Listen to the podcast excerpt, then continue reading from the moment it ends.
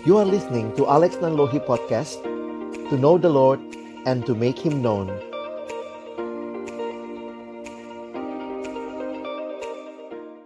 Kami akan membuka firman-Mu ya Tuhan, kami mohon bukalah juga hati kami. Jadikanlah hati kami seperti tanah yang baik, supaya ketika benih firman Tuhan ditaburkan, itu boleh sungguh-sungguh berakar, bertumbuh, dan juga berbuah nyata di dalam kehidupan kami. Berkati baik hambamu yang menyampaikan firman, setiap kami yang mendengarkan Tuhan tolonglah kami semua agar kami bukan hanya menjadi pendengar-pendengar firman yang setia, tapi mampukan kami dengan kuasa dari rohmu yang kudus. Kami dimampukan menjadi pelaku-pelaku firman-Mu di dalam kehidupan kami. Bersabdalah ya Tuhan, kami umat-Mu sedia mendengarnya di dalam satu nama yang kudus, nama yang berkuasa, nama Tuhan kami Yesus Kristus kami menyerahkan pemberitaan firman-Mu. Amin.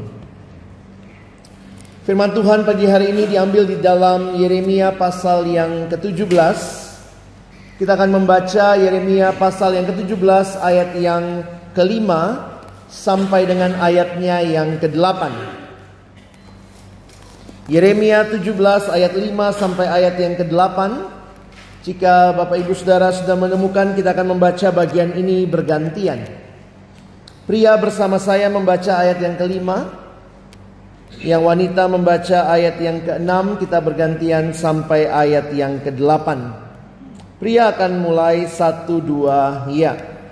Beginilah firman Tuhan, terkutuklah orang yang mengandalkan manusia, yang mengandalkan kekuatannya sendiri dan yang hatinya menjauh daripada Tuhan.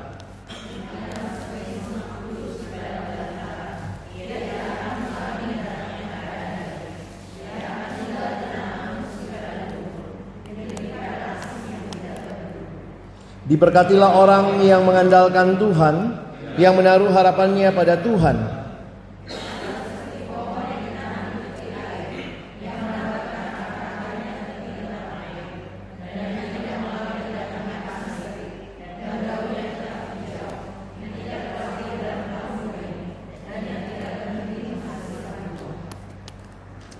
Saudara, pagi hari ini kita bicara tentang pelayan yang mengandalkan Tuhan. Nampaknya dalam hidup kita ada banyak hal yang mungkin menjadi andalan utama kita. Sehingga tema pagi ini sekali lagi menantang kita untuk benar-benar boleh memiliki hidup yang mengandalkan Tuhan.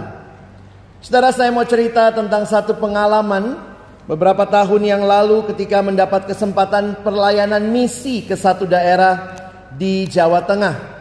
Waktu itu kami dengan tim dari kampus di mana saya kuliah dulunya. Ada tim misi mahasiswa-mahasiswa dari Universitas Indonesia yang mau datang ke satu daerah di Klaten dan kita rindu sekali untuk menyampaikan apa yang kami nikmati ketika kami kuliah boleh bertumbuh di dalam Tuhan.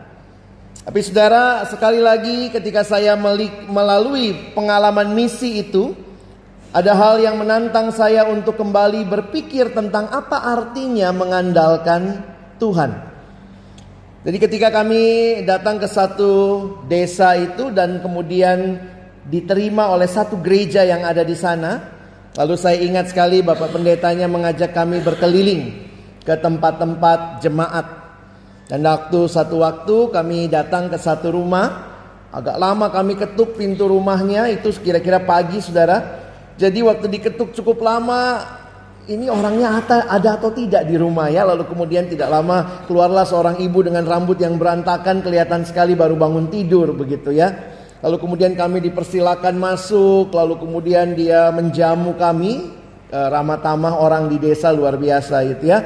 Kami dibuatkan teh manis segala macam, lalu kami ngobrol. Ternyata bapak yang uh, kepala rumah tangga sedang bekerja di ladang. Lalu ketika kami mau pulang, saya ingat sekali Pak Pendeta minta saya untuk berdoa bagi ibu ini. Lalu kemudian kami minta ibu ini sharing. Tolong bu sharing apa yang mau didoakan. Dan saya ingat sekali saudara pengalaman yang dia atau cerita yang dia sampaikan. Dia bilang begini, e, Om kami semua dipanggil Om ya.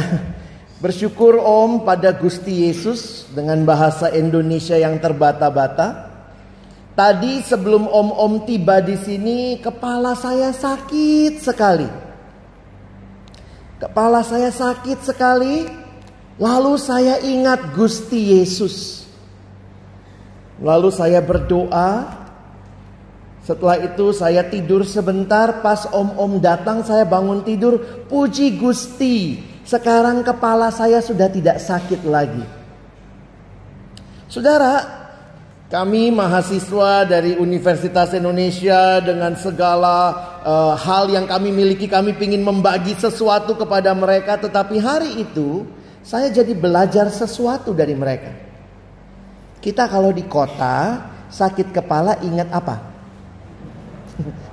Saudara boleh sebut semua merek ya. Panadol, Paramex. Saudara saya harus menyatakan dengan jujur di hadapan Tuhan. Tidak mudah mengandalkan Tuhan. Mengingat Tuhan dalam segala hal yang kita alami dan kita lalui. Betulkah pertanyaannya? kita sedang mengandalkan Tuhan. Sekali lagi ini bukan berarti kita tidak butuh obat Bapak Ibu Saudara sekalian. Tetapi sering kali sikap kita di dalam kehidupan suka terbalik.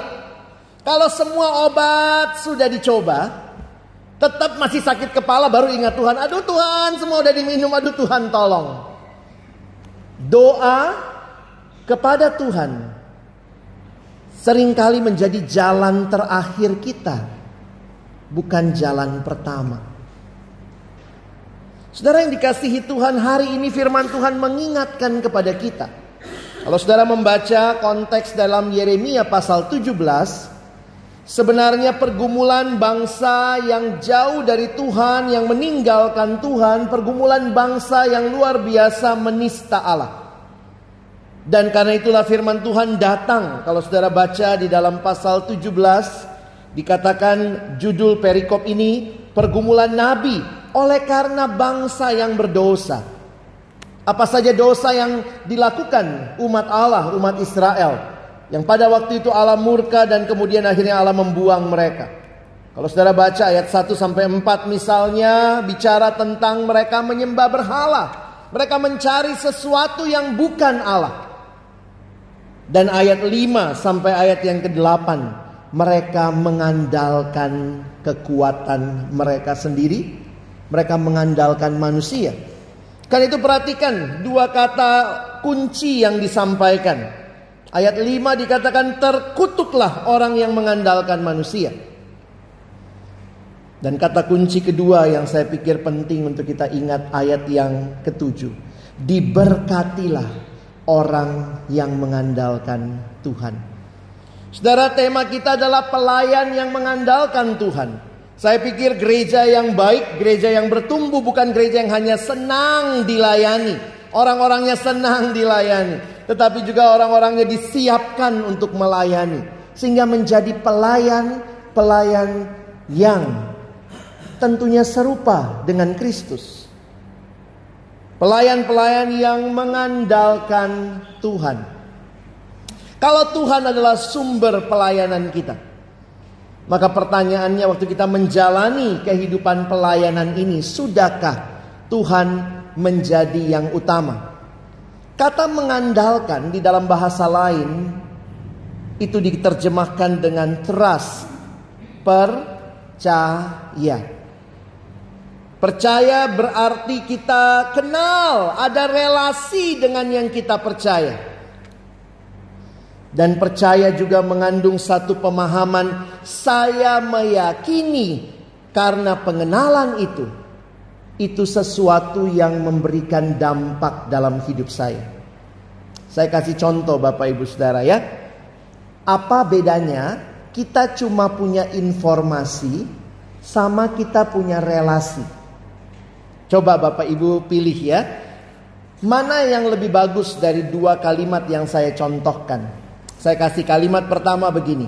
Wanita paling kaya di dunia adalah Ratu Elizabeth dari Inggris. Ini kalimat pertama ya. Kalimat kedua. Wanita paling kaya di dunia adalah Ratu Elizabeth dari Inggris dan dia memberikan semua kekayaannya kepada saya. Ayo, suka kalimat yang mana? Yang pertama apa yang kedua? Yang kedua ya dasar matre.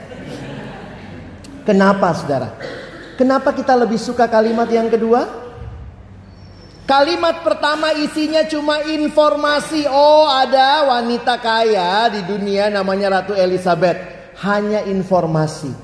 Tetapi yang kedua bicara relasi. Dia berikan semua kekayaannya kepada saya. Saudara kita kenal Tuhan yang seperti apa? Kalau saudara cuma kenal informasi, saudara tidak mengalami relasi itu dengan Tuhan. Jadi saudara orang yang cuma percaya tapi tidak kenal siapa yang dia percaya menyedihkan.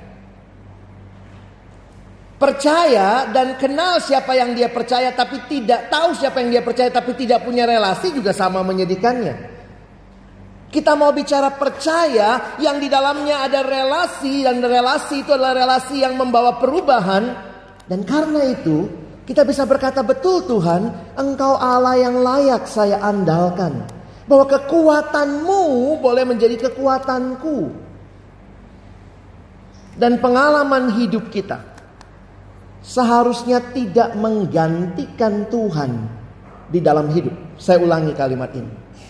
Pengalaman hidup kita seharusnya tidak menggeser Tuhan, tidak menggantikan Tuhan di dalam hidup kita. Apa yang saya maksud dengan itu? Saudara banyak orang saat ini melayani Tuhan termasuk juga saya saudara ya. Yang kalau kita pikir-pikir dalam hidup sebenarnya saya melayani ini berdasarkan apa? Betulkah saya mengandalkan Tuhan?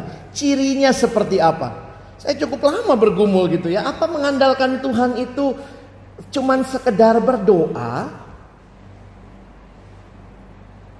Karena saudara perhatikan Dua sikap ini, yang pertama tidak mengandalkan Tuhan atau mengandalkan manusia, itu gambarannya seperti gambaran kematian. Saudara lihat ayat 6 ya, seperti semak bulus di padang belantara mengalami tidak akan mengalami datangnya keadaan baik, berarti keadaannya busuk buruk terus.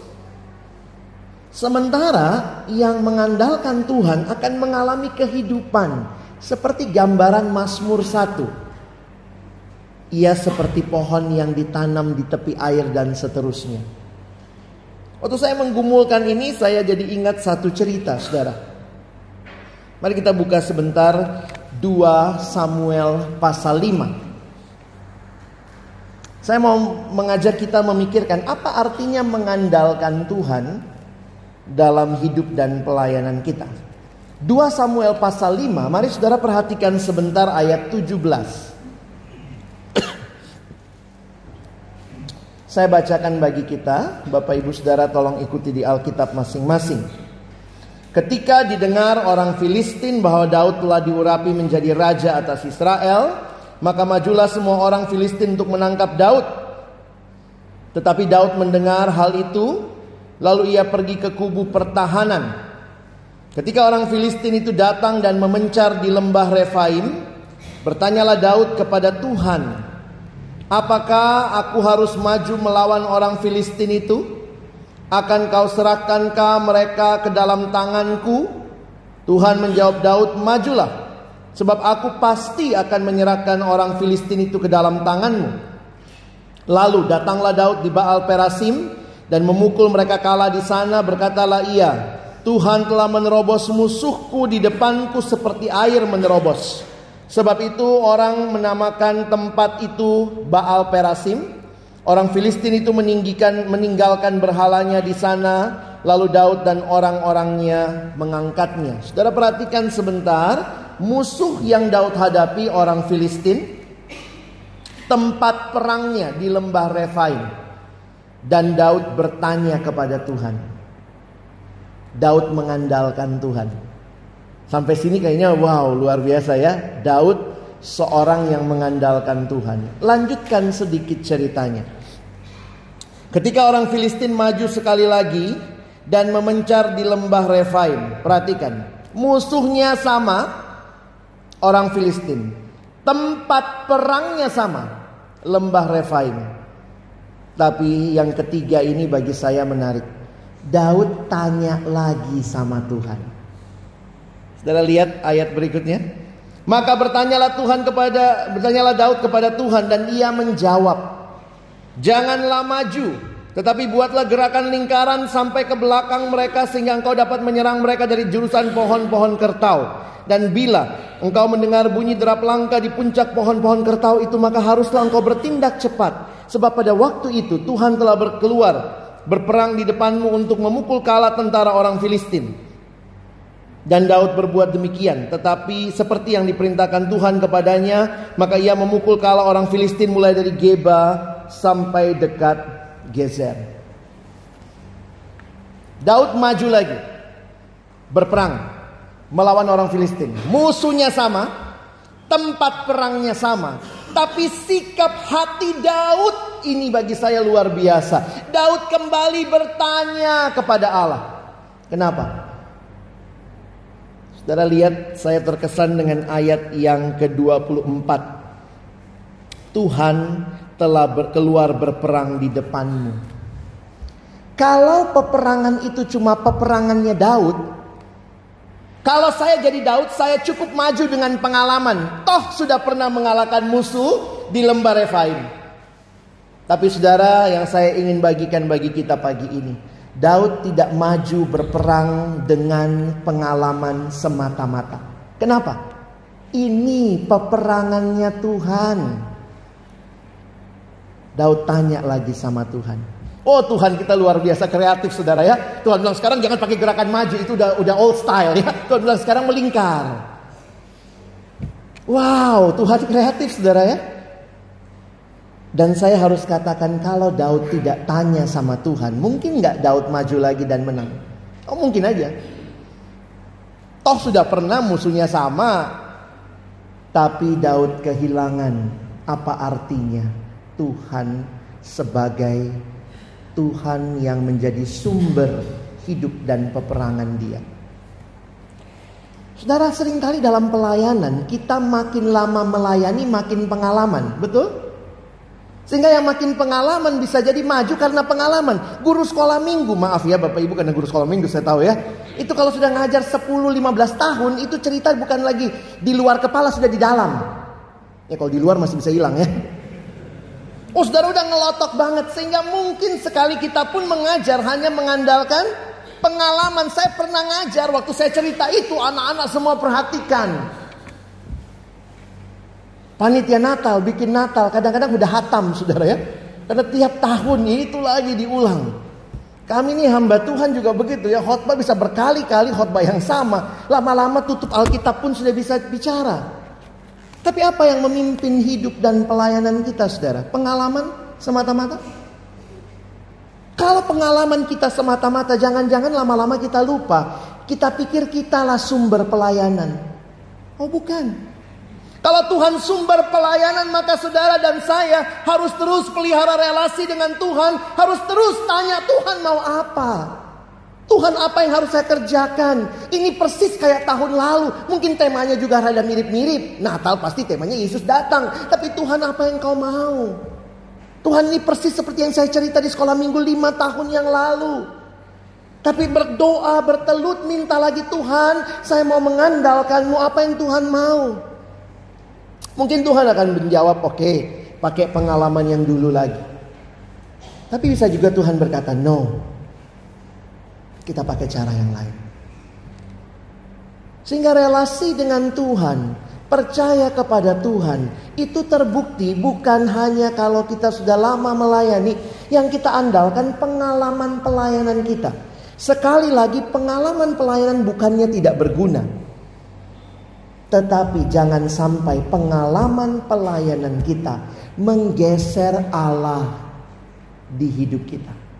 Pengalaman pelayanan kita tidak lagi membuat kita menikmati pimpinan Tuhan yang sangat dinamis, yang sangat kreatif, yang memimpin kita langkah demi langkah. Kadang-kadang mungkin sulit yang kita pikirkan, tapi cara Tuhan ajaib sekali saudara ya. Saudara masih ingat waktu Israel keluar dari Mesir, Dibawa Musa mereka sampai komplain. Kenapa? Depannya laut, di belakangnya pasukan Firaun udah datang. Sampai bilang mus mus, gitu kali ya. Kurang kuburan di Mesir. Kenapa kami harus dibawa sampai di sini? Tapi bagi saya ketika itu Musa berkata, Tuhan memberi keselamatan. Kalau pakai logika udah nggak mungkin. Depan laut, belakang musuh. Kadang-kadang ya kalau kita cuma ngandalin pikiran kita, bukan berarti nggak perlu rapat. Kadang-kadang rapat, gimana ini? Kondisinya begini nih, begini, begini, begini, begini, begini. Tapi kalau kita sadar ini peperangannya Tuhan, kita minta Tuhan nyatakan kuasamu. Sehingga Tuhan bilang Musa punya apa? Tongkat, pukul, kebelah. Saya mikir kalau saya jadi Musa tuh luar biasa juga saudara. Itu kan pukul tongkat itu Musa kan nggak pernah gladi resik belah laut ya. Coba ya kalau dia pukul begini nggak kebelah, malunya di mana tuh? Ya ampun, nggak nggak kebelah gitu ya. Tapi waktu Musa percaya, Musa mengandalkan Tuhan, mengandalkan Tuhan sering kali dalam situasi yang kita sendiri bahkan katakan nggak ada jalan keluar. Yeremia 9 sebenarnya mengingatkan ya banyak hal yang sering kali lebih kita andalkan. Apa itu Yeremia 9? Janganlah orang bijaksana bermegah karena kebijaksanaannya. Janganlah orang kuat bermegah karena kekuatannya. Janganlah orang kaya bermegah karena kekayaannya, tetapi siapa yang mau bermegah, hendaklah bermegah dalam hal berikut bahwa ia mengenal aku, ia memahami dan mengenal siapakah Allah. Saudara, masuki pelayanan kita. Yang saya waktu baca tema saudara saya mikir-mikir luar biasa ya. Kita mau jadi pelayan yang mengandalkan Tuhan. Dan itu adalah pelayan yang serupa dengan Kristus. Serupa dengan Kristus mau mengandalkan apa yang menjadi kehendak Bapaknya.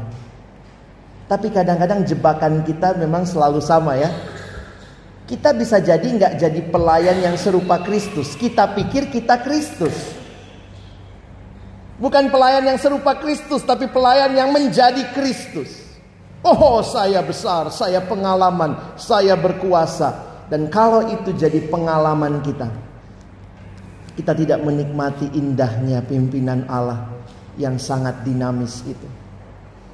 Serupa dengan Kristus, bukan menjadi Kristus, tetapi terus bergantung mengandalkan Dia. Tuhan kasih rohnya yang kudus memimpin kita. Tuhan kasih firman-Nya menjadi petunjuk bagi kita Ketika kita sulit, kita bingung gitu ya, saudara kita kemudian datang firman setiap hari menghibur, menguatkan kita. Tuhan berikan kesempatan kita berdoa. Ingat doa bukan jalan terakhir, itu jalan pertama dalam seluruh kehidupan kita sebagai bentuk kebergantungan kita. Dan Tuhan kasih komunitas yang membangun kita sekalian. Mari masuki hidup kita, pelayanan kita sebagai pelayan-pelayan yang mengandalkan Tuhan. Bukan mengandalkan pengalaman kita semata-mata, bukan mengandalkan kuasa yang kita miliki, bukan mengandalkan kepintaran kita, bukan mengandalkan uang kita, tapi sekali lagi berkata Tuhan, aku mau mengandalkan Engkau. Tuhan memberkati kita. Amin. Mari kita berdoa. Kami membutuhkan Engkau ya Tuhan setiap waktu, bukan sewaktu-waktu. Seringkali kami menjadikan Engkau hanya aksesoris dalam hidup kami. Pikirannya pagi ini ketika kami belajar dari firman-Mu, terkutuklah orang yang mengandalkan manusia. Kalau kami dalam hidup ini menjadi pribadi-pribadi yang membuang Tuhan, mengandalkan diri, maka gambaran kematian yang ada di hadapan kami. Tapi kami mau ya Tuhan, belajar untuk mengandalkan Engkau. Diberkatilah orang yang mengandalkan Tuhan. Yang kehidupannya menjadi kehidupan yang segar. Yang menghasilkan buah. Menjadi berkat bagi orang lain. Tuhan, biarlah apa yang kami dengar dan renungkan dari firman-Mu pagi ini kembali menolong kami untuk menjalani hidup kami ke depan benar-benar mengandalkan Tuhan. Ada begitu banyak pengalaman pelayanan yang sudah kami lalui, tapi ada kesegaran ketika setiap kali kami melayani, kami terus bergantung kepada Tuhan. Ini pelayanan milikmu Tuhan. Jangan biarkan kami merasa ini milik kami dan kami mengandalkan kekuatan kami. Tapi kembali kami ingat ini milikmu, kami bergantung kepadamu, kami terbuka untuk cara-cara Tuhan yang dinamis, yang kreatif, bahkan di luar pemikiran kami. Pakailah komunitas kami, pakailah firman-Mu, waktu-waktu berdoa dan Roh Kudus yang diam di hati kami. Terus membawa kami di dalam hidup yang mengandalkan Tuhan hari lepas hari. Tolong kami bukan cuma jadi pendengar firman, jadikan kami pelaku-pelaku firman-Mu. Dalam nama Yesus kami berdoa. Amin.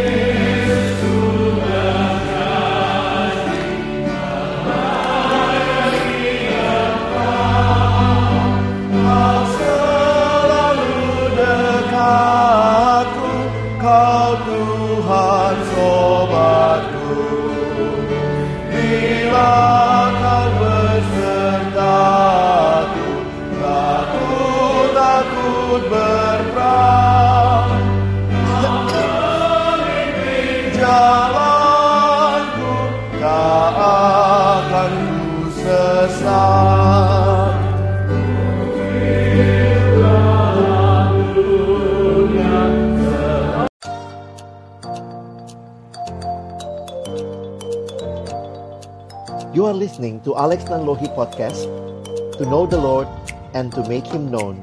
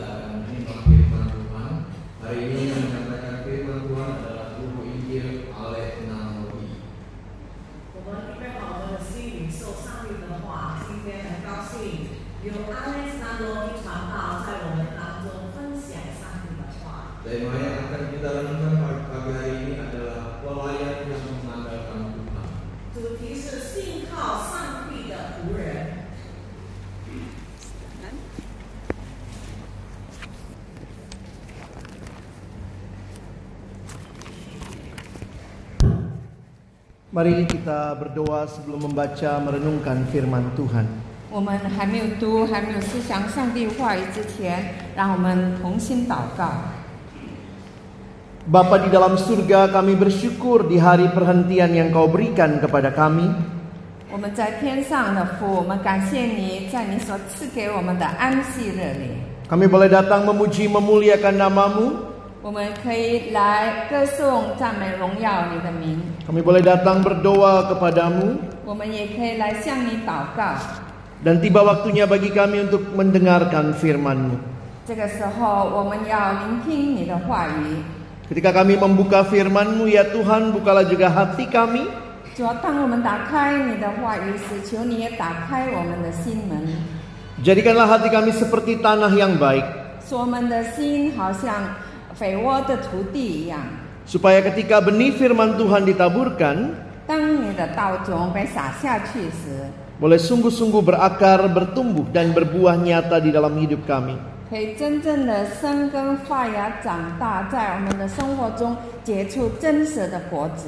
Berkati setiap kami yang menyampaikan, menerjemahkan firman-Mu, 愿主赐福传讲你话语和翻译的， dan juga semua kami yang mendengarkan. 还有每一位听众。 Di dalam satu nama yang kudus, nama yang berkuasa, 我们奉一位圣洁， nama Tuhan kami Yesus Kristus, 就是我们的主耶稣基督的名， kami menyerahkan pemberitaan firman-Mu. 我们交托主， Amin. 阿门。 Shalom. 大家平安。 Pagi hari ini kita sama-sama akan mendasarkan perenungan firman Tuhan di dalam Yeremia pasal yang ke-17.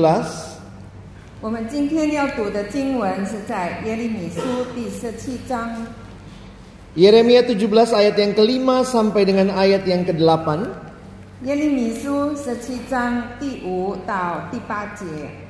Kita akan membaca terlebih dahulu secara bergantian di dalam bahasa Indonesia lalu kemudian bahasa Mandarin. 先用印尼文轮流读，然后用华语轮流读。 Saya membaca ayat yang kelima, mohon Bapak Ibu Saudara sekalian membaca ayat yang keenam, demikian bergantian sampai ayat yang kedelapan. 我读第五节，弟兄姐妹们读第六节直到第八节。 Beginilah firman Tuhan, terkutuklah orang yang mengandalkan manusia, yang mengandalkan kekuatannya sendiri, dan yang hatinya menjauh daripada Tuhan.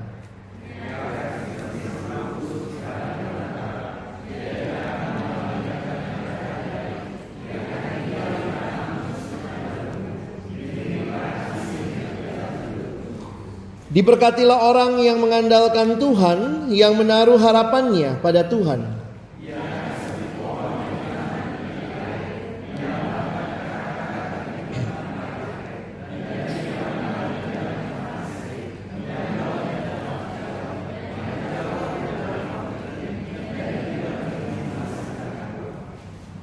“耶和华如此说： 依靠人血肉的膀臂，心中离弃耶和华的那人有祸了。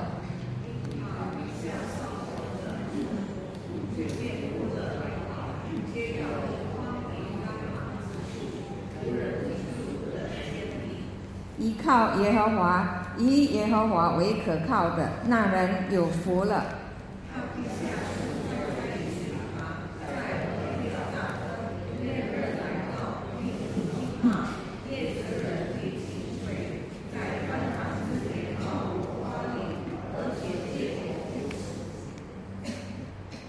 ”“Saudara yang dikasihi Tuhan, tema pagi ini adalah pelayan yang mengandalkan Tuhan.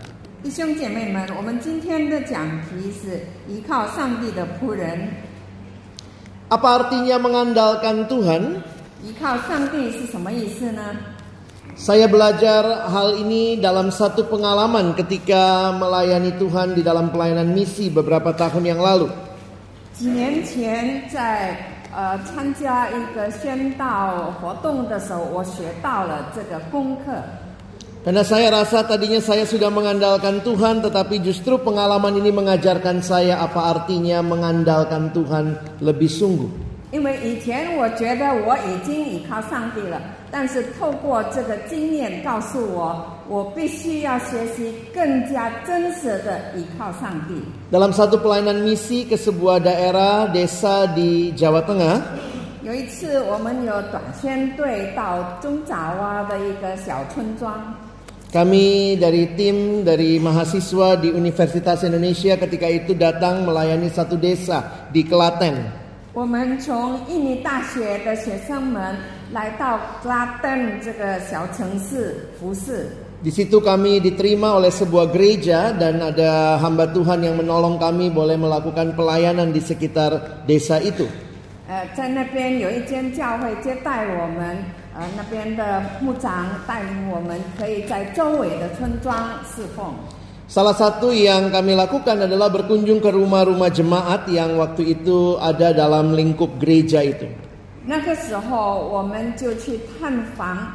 呃教会属下的信徒们的房呃家。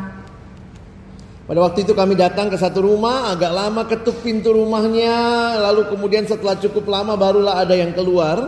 那个时候，我们来到一个家里敲门，呃敲呃等了很久以后，才有人出来开门。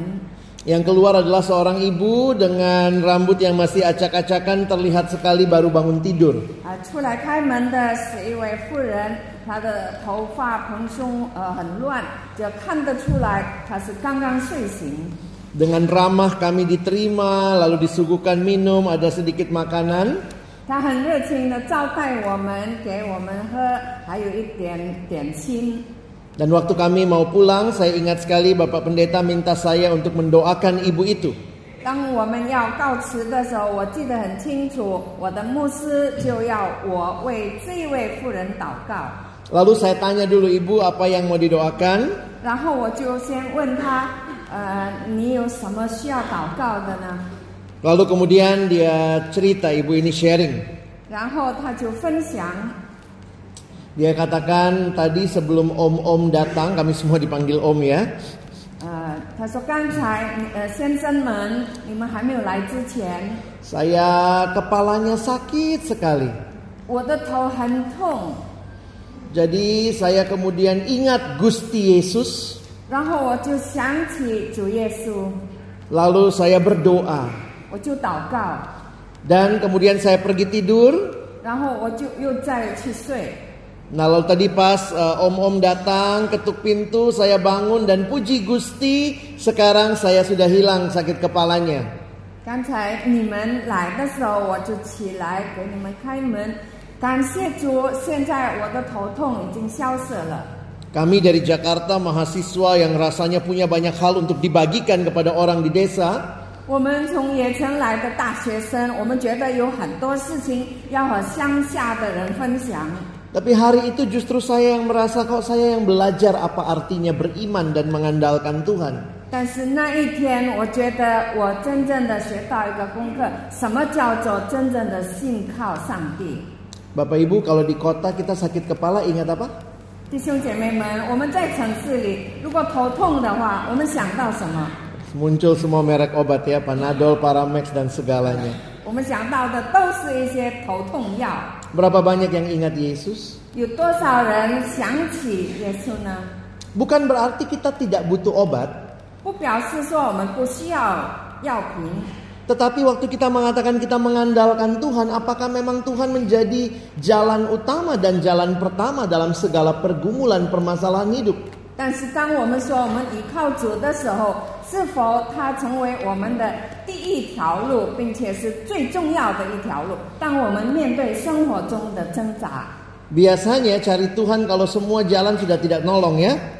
通常我们寻求主，当所有一切的路都呃不能通的时候，Panadol biru nggak nolong, merah nggak nolong, baru aduh Tuhan, Tuhan dicari, tapi jalan terakhir.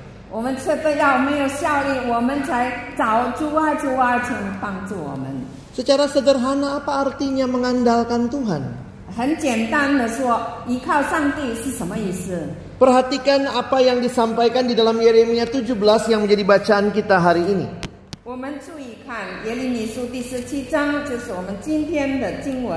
Di dalam Alkitab bahasa Indonesia judul yang diberikan pergumulan nabi oleh karena bangsa yang berdosa. 十七章在呃圣经公会给的小题就是有大的罪和惩罚。 Ini dosanya bangsa Yehuda, orang-orang Yahudi yang adalah Israel pada waktu itu, mereka berdosa di hadapan Tuhan. 犹大就是以色列的百姓，当时在上帝面前犯了罪， Di dalam situasi kehidupan mereka pada waktu itu mereka kemudian mengandalkan Allah-Allah yang lain atau berhala-berhala. 在他们所面对的生活当中，后来他们就离弃了上帝，去敬拜偶像。 Saudara bisa lihat itu dalam ayat 1 sampai ayat yang keempat bacaan kita. 我们可以从第一到第四节看到。 Lalu dosa lain yang dituliskan bukan hanya penyembahan berhala itulah bacaan kita ayat 5 sampai 8 dosa mengandalkan kekuatan mereka sendiri.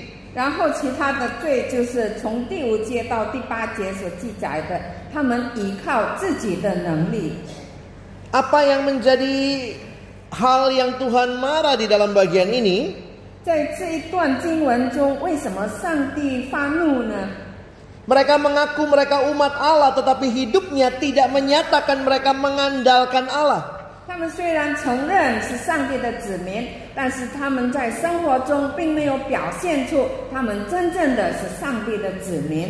Saudara perhatikan ayat yang kelima kata kuncinya terkutuklah. 第五节我们看，那人有祸了。 Yang terkutuk adalah orang yang mengandalkan manusia, yang mengandalkan kekuatannya sendiri. 有祸的人就是那些依靠人血肉的膀臂、依靠自己力量的人。 Dan perhatikan kata kunci yang kedua di ayat yang ketujuh, diberkatilah. 然后第七节的要句就是有福了。 Yang diberkati adalah orang yang mengandalkan Tuhan, yang menaruh harapannya pada Tuhan. 有福的是谁呢？就是依靠耶和华，以耶和华为可靠的。 Mari kita mengevaluasi hidup kita hari ini. 今天让我们来检查我们的生活， Apakah kita cuma mengatakan saya orang Kristen, tapi hidup sehari-hari kita mungkin tidak sedang mengandalkan Tuhan. 是不是我们只嘴巴里说我是基督徒，但是我们的生活中却没有真正的依靠上帝？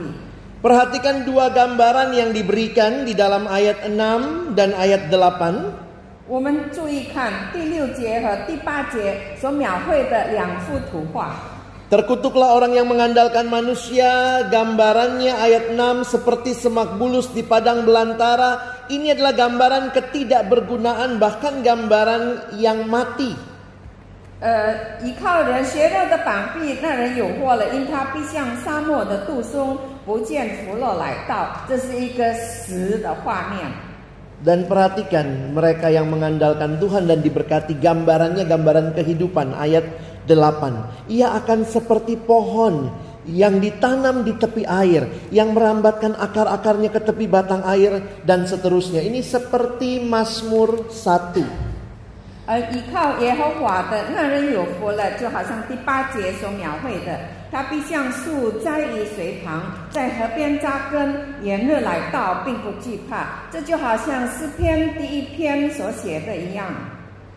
Betapa indahnya hidup yang mengandalkan Tuhan. 依靠耶和华的人，他的生命是何等的美好。 Tetapi betapa menyedihkannya juga hidup yang tidak sedang mengandalkan Tuhan. 而没有依靠上帝的人，他的生命是何等的可悲。 Secara sederhana mengandalkan Tuhan ini bisa dipakai dalam terjemahan yang lain dikatakan percaya. 那么依靠耶和华可以用其他的字眼来解释，就是相信。 Orang yang mengandalkan Tuhan adalah orang yang percaya kepada Tuhan. 依靠耶和华的，就是相信耶和华的人。 Dan kalau kita mengatakan kita percaya kepada Tuhan berarti kita kenal Dia, kita punya relasi dengan Dia. 如果我们说我们相信上帝，表示说我们认识他，我们和他有关系。 dan harusnya relasi itu adalah relasi yang membawa perubahan bagi kita. Relasi yang membawa transformasi. Nah ini bedanya saudara antara kita benar-benar kenal secara pengalaman relasi dengan kenal sebatas informasi.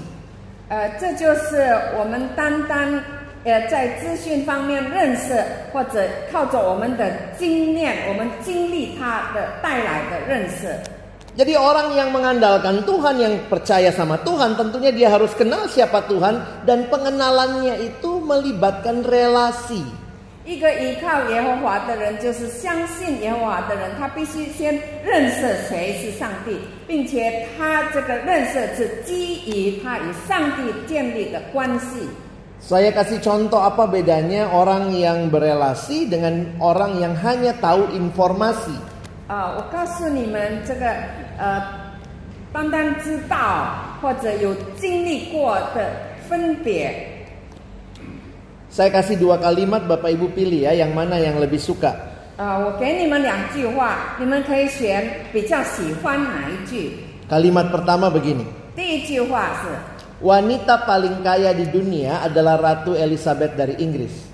世界上最富有的女人就是英国的女皇。 Sekarang kalimat kedua mirip seperti yang pertama. 呃，现在第二句话和第一句话有一点相像。 Wanita paling kaya di dunia adalah Ratu Elizabeth dari Inggris dan dia memberikan semua kekayaannya kepada saya. 世界上最富有的女人就是英国的伊丽莎白女王，呃，她把她所有的财富赐给我了。 Lebih suka kalimat yang mana? Satu apa dua? 更喜欢哪一句？第一句或者第二句？ Lebih suka dua ya, dasar matre. 当然喜欢第二句，你们都是贪财的。 Saudara, kenapa kalimat satu itu biasa saja buat kita? 弟兄姐妹们，为什么第一句话对我们来说很普通？ Karena kalimat pertama hanya berisi informasi. 因为这句话它里面只包含了资讯。 Oh, ada perempuan wanita kaya di dunia. Sudah. 哦、在世界上有一个很富有的女人， Tetapi 就这样好 kalimat 了。 Kalimat yang kedua melibatkan relasi dia memberikan semua kekayaannya kepada saya.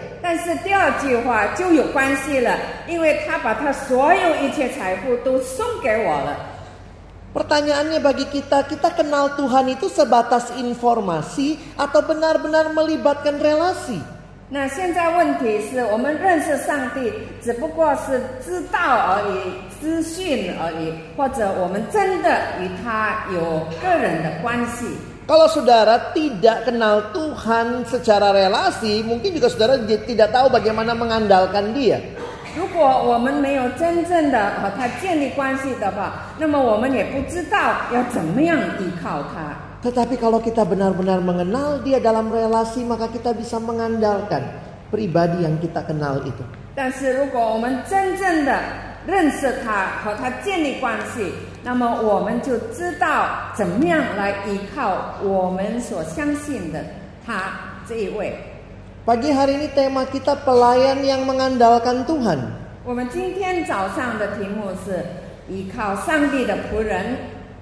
Saya bersyukur gereja yang bertumbuh adalah gereja yang bukan hanya menyiapkan orang-orangnya untuk dilayani, tetapi juga untuk melayani. 我感谢主，一个成长的教会，他们预备装备他们的信徒，不单单是接受被服侍，而且是愿意服侍的。 Saya dengar juga saudara baru pemilihan majelis begitu ya. 我听说你们也刚刚选举这事， Penting sekali kita menjadi pribadi-pribadi yang mengandalkan Tuhan di dalam hidup dan pelayanan kita. 在我们的人生和侍奉当中，很重要的是，就是我们要成为依靠上帝的仆人。 Itu berarti kita adalah orang-orang yang terus berelasi dengan Tuhan, sang pemilik pelayanan, sumber dari pelayanan itu. 就是表示说，我们与上帝那呃侍奉的全员有建立不断的关系。 Nah mungkin pertanyaannya secara praktis apa sih artinya kita mengandalkan Tuhan? Contohnya seperti apa? 那么在呃现实当中，我们怎么样能够呃依靠上帝？有什么例子？ Saya belajar dari satu bagian Alkitab yang lain untuk menjelaskan apa artinya kita mengandalkan Tuhan di dalam hidup dan pelayanan. 我从圣经中另外一段经文学习，什么是我们在生活中依靠上帝。 Karena mungkin kita berpikir saya sudah melayani Tuhan tiap hari saya baca Alkitab, tapi memang perlu kita tanya terus apakah kita sudah mengandalkan Tuhan atau belum? 也许我们觉得我已经侍奉上帝很久了，我每天也有读圣经，但是我们要再问自己，是不是真正的依靠上帝了呢？Mari saudara kita buka di dalam 2 Samuel pasal yang kelima. 让我们打开《撒母耳记下》第五章，Mari kita baca ayat 17 sampai dengan ayat yang ke-25.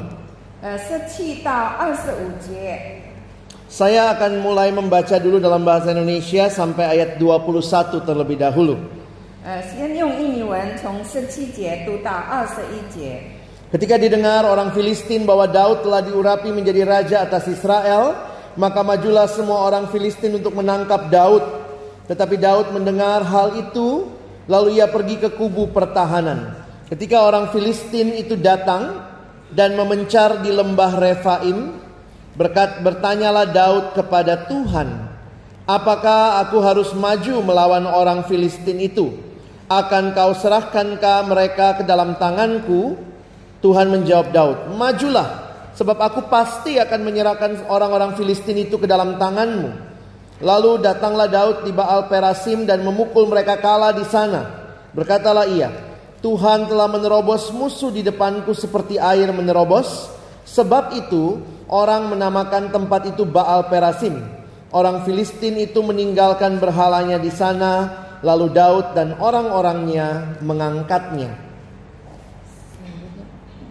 Bahasa Mandarin。 Boleh dibaca sampai ayat 21 dulu. Bu. 啊 OK，菲利士人听见人告大卫做以色列王，菲利士众人就上来寻索大卫。大卫听见就下到宝藏。 菲利士人来了，布散在利法因谷。大卫求问耶和华说：“我可以上去攻打菲利士人吗？你将他们交在我手里吗？”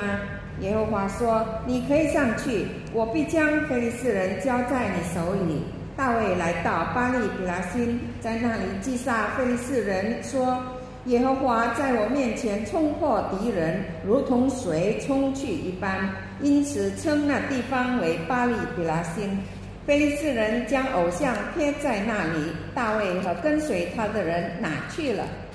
Saudara sampai ayat 21 kita perhatikan ada tiga hal yang menarik bagi saya. 弟兄姐妹们，到二十一节有三样事对我来说非常吸引人。 Perhatikan yang pertama, musuhnya Daud itu adalah orang Filistin 呃，第一件事我们注意到，大卫的敌人就是非利士人， dan tempat berperangnya itu lembah Refaim. Dan hal yang ketiga yang menarik ayat 19 bertanyalah Daud kepada Tuhan.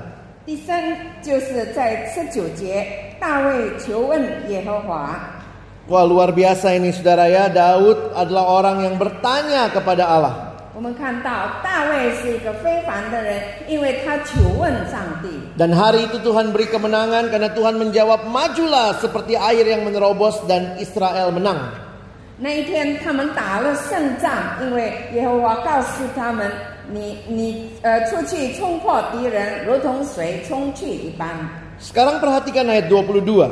”现在注意第二十二节。 Ketika orang Filistin maju sekali lagi dan memencar di lembah Refaim, 非利士人又上来布散在利法因谷， saudara perhatikan musuhnya sama, Filistin. Tempat perangnya juga sama, lembah Refaim. 我们注意到他的敌人还是一样，非利士人那个打仗的地点也是一样，利法因谷。 Tetapi yang menarik bagi saya adalah ayat 23. Maka bertanyalah Daud kepada Tuhan. 但是请大家注意二十三节，大卫求问耶和华。 Kalau saudara jadi Daud tanya lagi nggak sama Tuhan? 如果你是大卫的话，你会不会再求问上帝？ Musuhnya kan sama, 同样的敌人， tempat perangnya sama. 同样的打仗地方， Kenapa mesti tanya lagi? 为什么还要再问？ Tapi cara yang menarik ketika Daud bertanya kepada Tuhan, lihat jawaban Tuhan. 但是大卫求问耶和华的时候，有一件很我们很感兴趣的，我们看耶和华的回答。 Perhatikan ayat 23, ia menjawab janganlah maju, tetapi buatlah gerakan lingkaran sampai ke belakang mereka, sehingga engkau dapat menyerang mereka dari jurusan pohon-pohon kertau. dan bila engkau mendengar bunyi derap langkah di puncak pohon-pohon kertau itu, maka haruslah engkau bertindak cepat sebab pada waktu itu Tuhan telah keluar berperang di depanmu untuk memukul kala tentara orang Filistin. Dan Daud berbuat demikian seperti yang diperintahkan Tuhan kepadanya, maka ia memukul kala orang Filistin mulai dari Geba sampai dekat Gezer.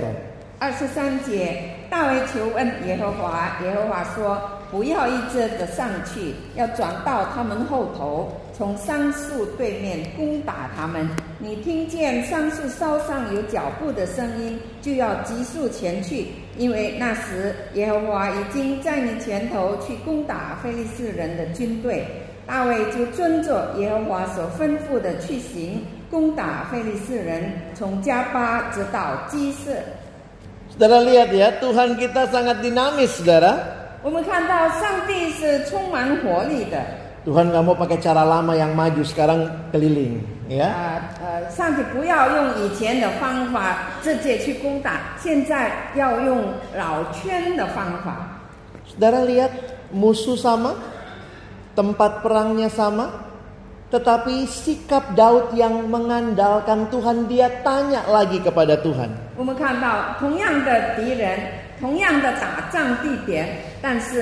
们看到同样的敌人，同样的打仗地点，但是大卫他依靠上帝，他再一次求问上帝。 Daud tidak maju hanya karena berdasarkan pengalaman. 大卫没有依靠自己的经验马上出去， Pasti di dalam hidup pengalaman penting. 在我们的人生中，经验是非常重要。 Daud tidak maju dipimpin oleh pengalaman sebelumnya, 但是大卫没有依靠他以前的经历来带领他， tetapi Daud maju dipimpin oleh Allah. 但是大卫前进是因为上帝的带领。 Dan waktu saya refleksikan ini bagi hidup saya dan pelayanan saya, 当我回想这一件事，在我的人生中和我的侍奉当中， apakah saya dipimpin Tuhan atau saya dipimpin pengalaman 我 saja? 是否受上帝的指引， 或者只靠着自己的经验而已？ Sekali lagi pengalaman tidak semuanya tidak penting, pasti ada bagian yang penting dalam pengalaman. 我再一次说，在经验里面有很重要的一些事情，但是不全是要依靠经验。 Tapi apa artinya dipimpin Tuhan? 什么叫做被上帝带领？ Orang mengandalkan Tuhan apa artinya? 人依靠上帝是什么意思？ Adalah orang yang terus sadar ini bukan hidup saya semata-mata, ini bukan peperangan saya. Karena itu saya terus bertanya dan bergantung kepada Tuhan. 因为他觉悟到，这不只是我自己的生活，这不只是我和人打仗，但是我在凡事上都要依靠上帝。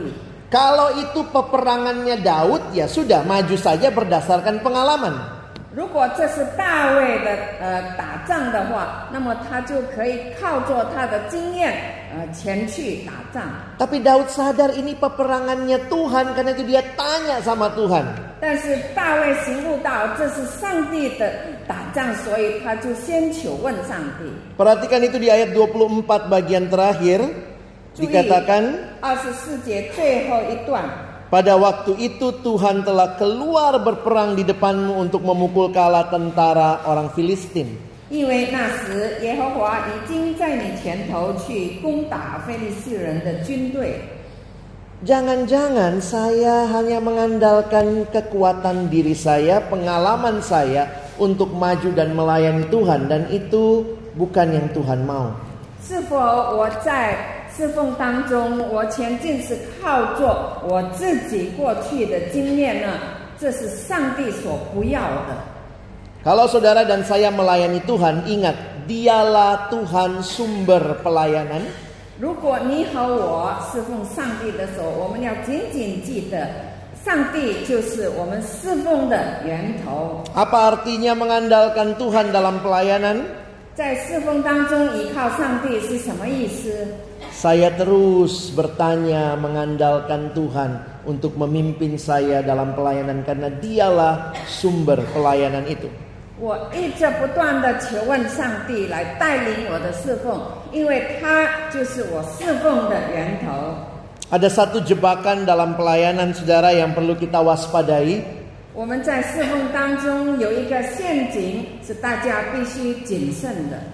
Kadang-kadang makin lama saudara dan saya di pelayanan kita rasanya makin expert.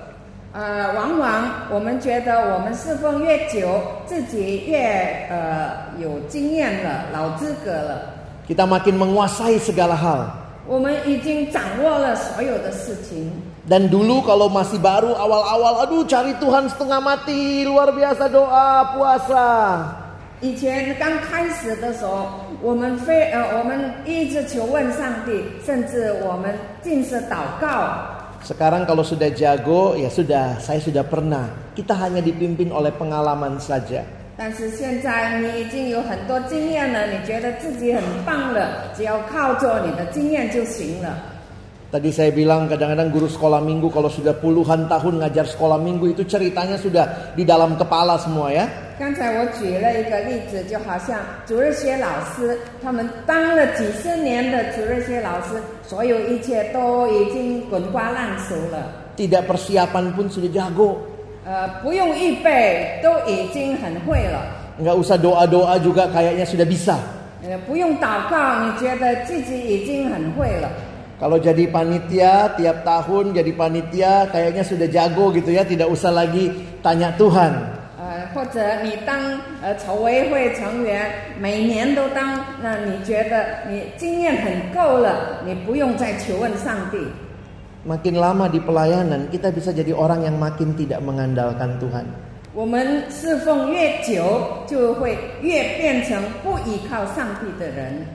Makin lama kita makin mengandalkan diri, kekuatan, pengalaman kita.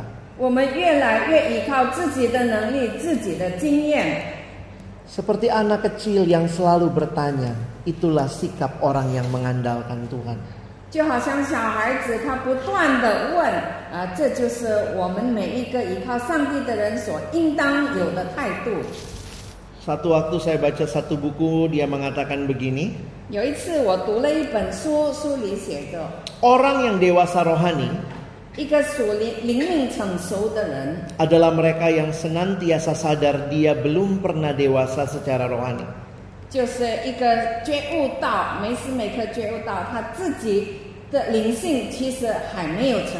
Sehingga di dalam seluruh perjalanan hidupnya dia terus makin bergantung kepada Tuhan. 所以在他的人生道路上，他越来越依靠上帝。 Waktu kita rasa kita sudah dewasa, kita sudah bisa, kita sudah tahu, hati-hati kita mulai bisa jadi tidak mengandalkan Tuhan.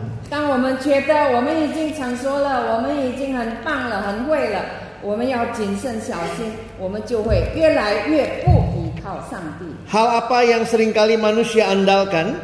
人呃常常依靠的是什么呢？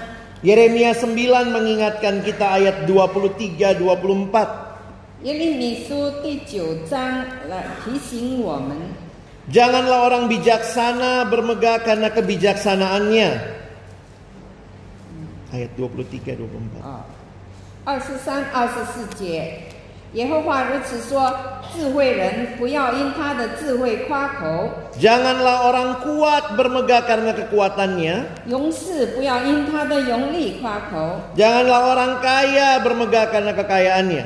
财主不要因他的财物夸口。 Ini memang tiga hal lain yang seringkali kita andalkan. 这就是三样我们常常依靠的东西。 Oh, saya pintar, saya strateginya luar biasa. Saya masih punya kekuatan. Saya masih punya kekayaan. Saudara, bukan itu yang Tuhan mau. Perhatikan ayat 24 Yeremia 9. Tetapi siapa yang mau bermegah? Baiklah bermegah karena yang berikut bahwa ia memahami dan mengenal aku bahwa akulah Tuhan yang menunjukkan kasih setia, keadilan dan kebenaran di bumi. Sungguh semuanya itu kusukai. Demikianlah firman Tuhan. 耶利米书九章二十四节，注意，夸口的因他有聪明，认识我是耶和华，又知道我喜悦在世上施行慈爱、公平和公义，以此夸口，这是耶和华说的。Makin lama mak- kita hidup, makin lama kita melayani, biarlah semakin bergantung bukan kepada hal-hal yang sementara, tapi bergantung kepada Tuhan. 我们活得越久，我们侍奉越久，让我们不再依靠那些暂时的，让我们越来越依靠上帝。 Mari datang dalam kerendahan hati, di dalam doa, di dalam keberserahan kita kepada Tuhan. 让我们以祷告、以谦卑的心来到上帝面前，向他交托。 Kadang-kadang sudah pikir macam-macam, oh ternyata bukan itu cara yang Tuhan sediakan. Karena dia Allah yang sangat dinamis. 有时候我们想了很多方法，但是原来上帝所要的不是那一些，因为我们所信靠的上帝是蛮有活力的。 Masih ingat waktu Musa pimpin Israel keluar dari Mesir? 还记得吗？当摩西带领以色列民出埃及的时候， Di depan laut, di belakang tentara Mesir sudah mengejar. 前面是海，后面是埃及的军队来追赶他们。 Orang Israel mulai komplain sama Musa, apa kurang kuburan di Mesir, kami harus mati di sini. 以色列百姓就向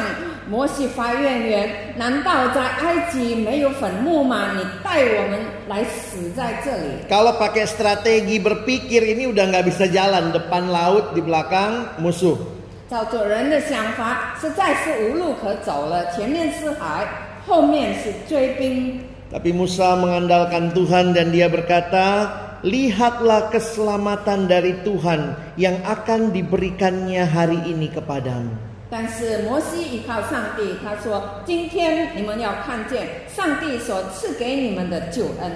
Kadang-kadang mengandalkan Tuhan juga kita diizinkan masuk dalam suasana situasi yang sulit dalam hidup. 虽然我们依靠上帝，但是我们也会面对生活中困难的局面。 Saya bisa bayangkan jadi Musa ya, dia kan tidak pernah geladi resik belah laut. 啊、我可以想象摩西他从来没有排练过怎么样用杖来使海水分开。Waktu Tuhan bilang di depan laut, di belakang musuh, Tuhan bilang pukulkan tongkatmu. 当他面对前面海，后面有追兵，上帝告诉他：“你伸出你的杖来打这个海水。Seringkali kita melihat orang yang mengandalkan Tuhan, Tuhan buka jalan dengan cara-cara yang bahkan tidak bisa kita pikirkan secara manusia. ”我们看到一个依靠上帝的人，上帝往往给他指出的呃方法道路是人所想象不到的。 Inilah yang harus kita miliki, sikap mengandalkan Tuhan, selalu berserah, selalu bertanya kepada Tuhan, bahkan untuk hal-hal yang saudara dan saya sudah sangat-sangat berpengalaman. 这就是我们依靠上帝的人所应当做的，无论在什么事上，不要靠自己的经验。虽然你在这一方面已经有很多很多的经历了，Marilah kita ingat tema gereja saudara, kita mau serupa dengan Kristus. 让我们时刻记得我们教会的总题，就是更像耶稣。Kita mau serupa dengan Kristus.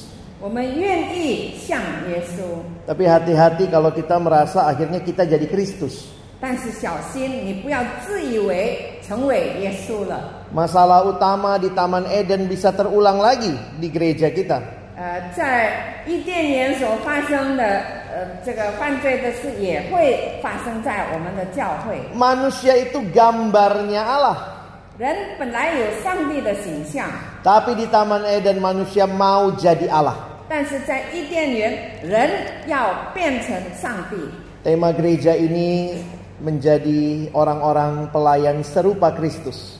呃，我们教会的总题就是要成为，要更成为更像耶稣的仆人。 Hati-hati jangan sampai jadi Kristus, kita merasa kita tahu semua, kita punya kekuatan, kita punya semua hal, malah kita tidak mengandalkan Tuhan. 我们要谨慎，不要我们自己 成为耶稣一样。呃，我们呃不要依靠自己的能力、自己的经验、自己的力量。 Saudara ingat baik-baik kita butuh Tuhan setiap waktu. 弟兄姐妹们，让我们紧紧记住，我们时刻都需要上帝。 Kita bukan butuh Tuhan sewaktu-waktu, 我们不是有时候需要上帝， setiap waktu kita butuh Dia. 但是我们每时每刻都需要他。 Itu artinya hidup yang mengandalkan Tuhan. 这就是依靠上帝的生活的意义。 Ingat Tuhan kasih rohnya yang kudus diam di hati setiap kita yang percaya. 我们要记得，上帝赐下他的圣灵，住在每一个信他的人心中。 Tuhan kasih firman-Nya supaya kita tahu apa yang Dia kehendaki, bagaimana mengandalkan Dia. 上帝也赐给我们他的话语，使我们知道怎么样来倚靠他。 Tuhan kasih kesempatan kita bisa berdoa, bergantung terus kepada Dia. 上帝给我们机会，让我们可以祷告，继续依靠他。 Dan Tuhan berikan komunitas, saudara seiman gereja Tuhan untuk menolong kita bersama-sama saling mengingatkan. 上帝也赐给我们有共同信仰的群体，让我们 在这个群体里面，大家可以彼此呃提醒、彼此扶持。 Mari saling mendoakan menjadi pribadi-pribadi pelayan Tuhan yang meng- mengandalkan Tuhan dalam hidup ini. 让我们大家彼此代祷，使我们在生活中可以成为一个真正依靠上帝的仆人。 Mari kita berdoa. 我们祷告， Tuhan kami bersyukur untuk firman-Mu.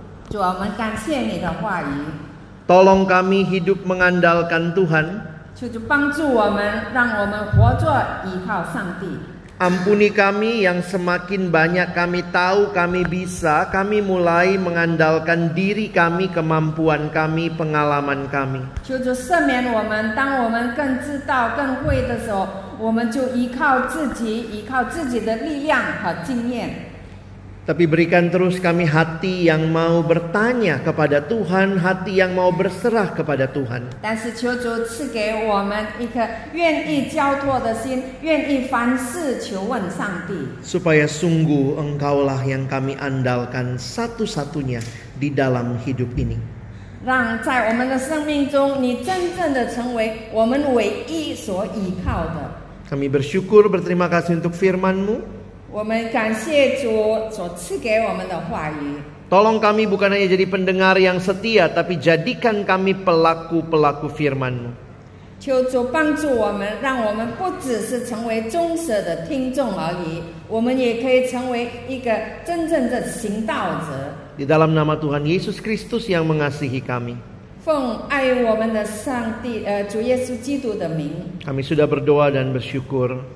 我们祷告感谢，Amin. 阿门。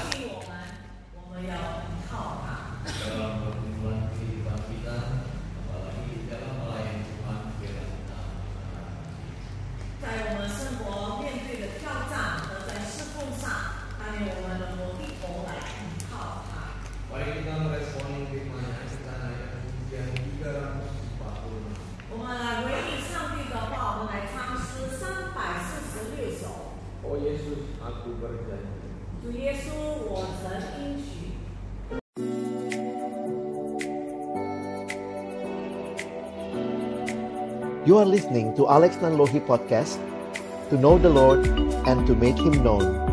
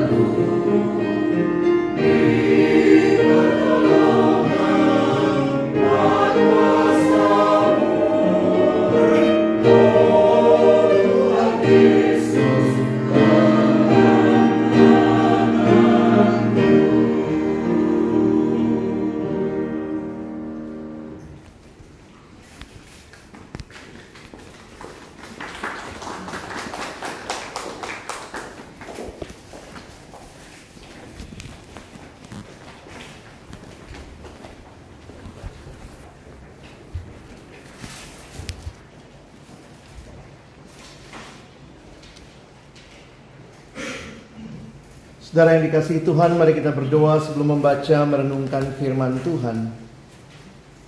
Kembali kami bersyukur ya Tuhan karena kami memiliki Engkau satu-satunya Allah yang hidup di dalam seluruh keberadaan kehidupan kami. Dan terima kasih kembali hari ini di hari perhentian yang kau berikan kepada kami. Kami boleh datang bersekutu memuji memuliakan namamu. Kami boleh menaikkan doa kami kepadamu. Dan tiba waktunya bagi kami untuk membuka firman-Mu ya Tuhan. Kami mohon bukalah juga hati kami. Jadikanlah hati kami seperti tanah yang baik. Supaya ketika benih firman Tuhan ditaburkan, boleh sungguh-sungguh berakar, bertumbuh, dan juga berbuah nyata di dalam kehidupan kami. Berkati baik hambamu yang menyampaikan dan setiap kami yang mendengarkan. Tuhan tolonglah kami semua. Agar kami bukan hanya menjadi pendengar-pendengar firman yang setia. Tapi mampukan kami dengan kuat kuasa pertolongan dari rohmu yang kudus, kami dimampukan menjadi pelaku-pelaku firman-Mu di dalam kehidupan kami. Bersabdalah ya Tuhan, kami umat-Mu sedia mendengarnya. Di dalam satu nama yang kudus, nama yang berkuasa, nama Tuhan kami Yesus Kristus. Kami menyerahkan pemberitaan firman-Mu. Amin. Shalom. Selamat malam Bapak Ibu yang dikasihi Tuhan. Bersama-sama kita akan merenungkan tema yang diberikan kepada kita pelayan yang mengandalkan Tuhan dan bagian firman Tuhan diambil di dalam kitab Yeremia. Perjanjian lama, kitab Nabi Yeremia, kita akan membaca di dalam ayatnya pasal yang ke-17. Yeremia 17, kita akan membaca di dalam ayat yang kelima sampai dengan ayatnya yang ke-8. Mari jika sudah menemukan Yeremia pasal yang ke-17 ayat 5 sampai dengan ayat yang ke-8 kita membaca bergantian. Mohon kaum pria bersama saya membaca ayat kelima Lalu kaum wanita membaca ayat yang keenam Kita bergantian sampai ayatnya yang ke-8 Baik, mari kaum pria kita mulai membaca satu dua ya. Beginilah firman Tuhan, terkutuklah orang yang mengandalkan manusia, yang mengandalkan kekuatannya sendiri, dan yang hatinya menjauh daripada Tuhan.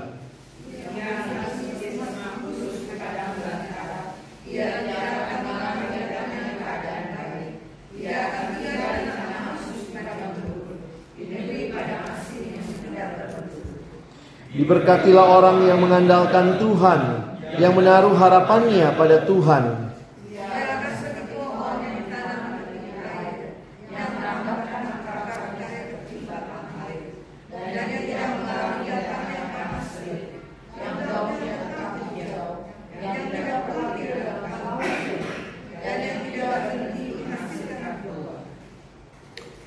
Saudara yang dikasihi Tuhan, apa artinya hidup mengandalkan Tuhan? Sore hari ini sama-sama kita akan melihat bagaimana bagian firman Tuhan secara khusus menolong kita memahami apa artinya hidup mengandalkan Tuhan. Saya mulai dengan satu cerita pengalaman pribadi saya ketika belajar mengerti apa artinya mengandalkan Tuhan dan akhirnya saya pun sadar bahwa ternyata Mungkin banyak orang yang menyebut dirinya Kristen, ikut Tuhan, tetapi belum tentu dalam hidupnya mengandalkan Tuhan. Jadi satu waktu ketika saya masih mahasiswa kami dapat kesempatan pelayanan misi ke satu desa di Klaten dan waktu itu kami beberapa orang, kami ada sekitar 10 orang dalam tim tergabung dalam tim misi. Lalu kami pergi ke satu desa di Klaten dan pengalaman di desa itu menarik kami di host oleh satu gereja dan kemudian diajak keliling oleh hamba Tuhannya. Dan saya ingat sekali kegiatan rutin kami setiap pagi itu biasanya pagi sampai siang keliling ke rumah-rumah jemaat Bapak Ibu sekalian. Sampai satu waktu uh, kami kunjungan ke rumah seorang jemaat dan waktu kami datang itu cukup lama kami ketuk rumahnya lalu kemudian uh, tidak dari dalam rumah keluarlah seorang ibu dengan rambut yang masih acak-acakan. Nah, nampaknya dia memang baru bangun tidur saudara waktu kami ketuk itu ya. Padahal itu sudah sekitar jam 10 pagi. Lalu kemudian kami diterima dengan ramah sekali di rumahnya. Lalu kemudian kami banyak uh, diajak untuk uh, sama-sama menikmati, dikasih makanan, saudara ya. Dan yang menarik adalah ibu ini uh, seorang yang sangat-sangat sederhana dan dia suaminya waktu itu lagi bekerja karena itu masih pagi dan cuma dia sendirian di rumah. Yang saya ingat adalah Pak Pendeta minta saya mendoakan ibu itu. Jadi sebelum kami pulang seperti biasa setelah makan menikmati lalu Pak Pendeta bilang tolong Pak Alex boleh doakan ibu ini. Lalu kemudian saya minta ibu itu sharing dan saya tanya apa yang mau didoakan. Lalu ibu itu bicara dengan sederhana begini um, saya bersyukur kepada Gusti Yesus dengan bahasa Indonesia yang terbata-bata. Tadi sebelum om-om datang, kami semua dipanggil om ya Bapak Ibu ya. Sebelum om-om datang, kepala saya sakit sekali. Lalu saya ingat Gusti Yesus. Lalu saya berdoa dan setelah saya berdoa, saya tidur sebentar. Nah, pas om-om datang, saya puji Gusti, kepala saya sudah tidak sakit lagi. Saudara saya tertegun waktu mendengar jawaban ibu itu. Kami dari Jakarta, tim misi dari kampus yang kayaknya ingin membagikan sesuatu pada orang desa yang sederhana yang gak ngerti banyak doktrin. Tapi hari itu saya belajar dari ibu yang sederhana itu apa artinya ikut Tuhan, apa artinya mengandalkan Tuhan? Saudara kita kalau di kota sakit kepala ingat apa? Hmm? Paramex, Panadol, semua merek obat disebut gitu ya. Dalam kesederhanaan imannya, ibu itu ingat Yesus. Saudara bukan berarti kita tidak butuh obat. Kalau saudara sakit ya minum obat begitu ya. Tetapi di dalam kenyataan kehidupan kita yang mengaku orang beriman, orang percaya, yang mengandalkan Tuhan, sering kali doa bukan jadi jalan pertama, tapi jadi jalan terakhir. Kalau semua obat nggak mempan, panadol biru nggak mempan, merah nggak mempan, baru aduh Tuhan sakit banget nih kepala, barulah kita menyebut Tuhan di situ. Apa artinya mengandalkan Tuhan? Seringkali kita mengaku kita percaya, tetapi sudahkah hidup kita seiring dengan pengakuan percaya kita?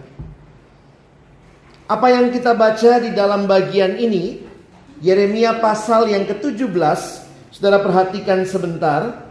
Ini sebenarnya di dalam bagian kitab Yeremia adalah menggambarkan apa yang menjadi dosa-dosa umat Allah Saudara perhatikan judul yang diberikan oleh Lembaga Alkitab Indonesia.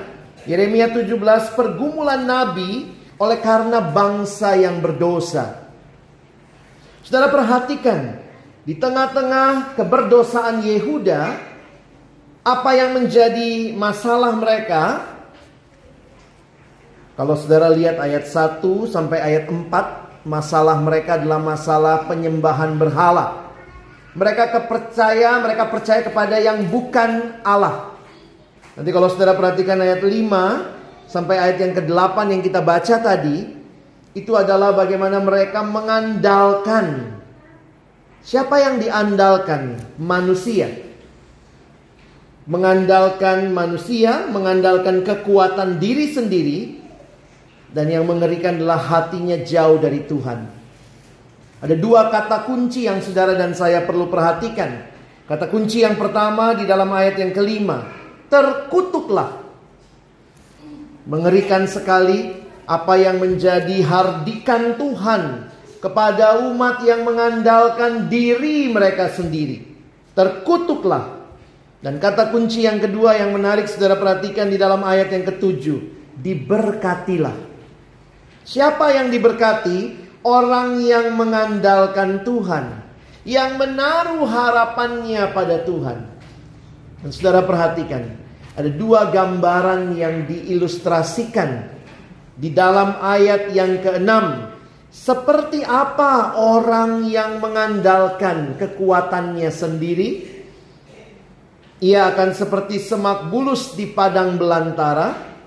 Ia tidak akan mengalami datangnya keadaan baik. Ia tidak, ia akan tinggal di tanah angus di padang gurun di negeri padang asin yang tidak berpenduduk. Ini adalah gambaran kematian. Gambaran ketiadaan pengharapan. Sementara ayat yang ke-8 bagaimana gambaran orang yang mengandalkan Tuhan, yang menaruh harapannya pada Tuhan. Ini persis dengan gambaran yang dituliskan di dalam Mazmur 1. Ia akan seperti pohon yang ditanam di tepi air, yang merambatkan akar-akarnya ke tepi batang air dan seterusnya. Ini gambaran pohon yang mencapai apa yang menjadi tujuan seseorang menanam sebuah pohon. Supaya pohon itu kemudian bisa dinikmati entah rindangnya, daunnya, atau mungkin juga buah yang dihasilkan. Ini gambaran kehidupan. Orang yang mengandalkan Tuhan menikmati kehidupan yang melimpah.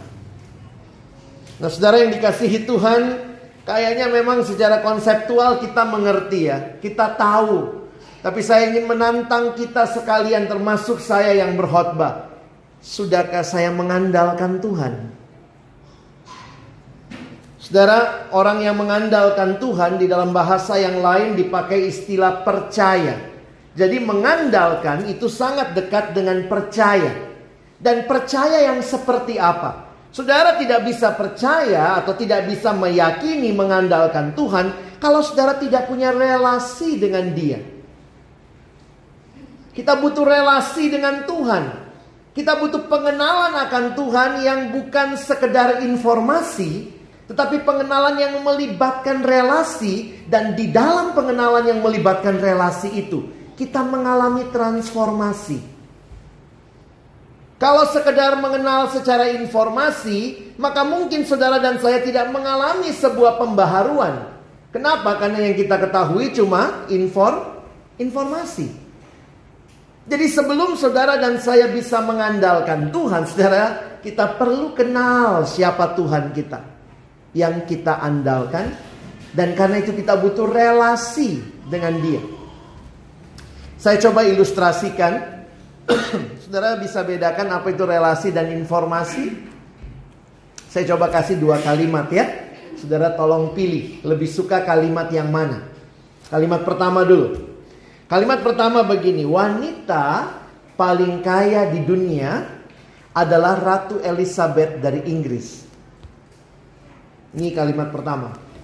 Kalimat kedua sama dengan kalimat pertama. Ada sedikit saja bedanya. Wanita paling kaya di dunia adalah Ratu Elizabeth dari Inggris dan dia memberikan semua kekayaannya kepada saya. Ayo saudara suka kalimat yang mana? Pertama apa kedua? yang kedua ya. Dasar materai kita ya. saudara kenapa kita lebih suka kalimat yang kedua? Kalimat yang pertama isinya cuma informasi. Oh ada wanita kaya di dunia namanya Ratu Elizabeth. Kalau kata anak sekarang gitu so what gitu loh. Apa hubungannya dengan saya? Tetapi kalimat kedua melibatkan relasi. Bahwa saya tahu, kenal dan dia memberikan semua kekayaannya kepada saya.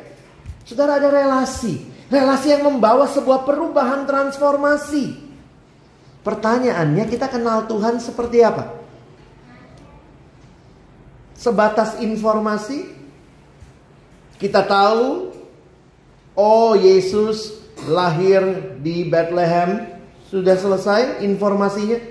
Ataukah kita mengalami dengan nyata hari demi hari kita makin kenal dia dan kita makin belajar mengandalkan dia dan hal itu membawa transformasi di dalam kehidupan kita perubahan. Dan ini penting bagi kita sekalian untuk membangun terus pengenalan akan Tuhan untuk kita bisa makin mengandalkan Tuhan. Saudara bohong kalau kita mengandalkan sesuatu yang kita nggak kenal.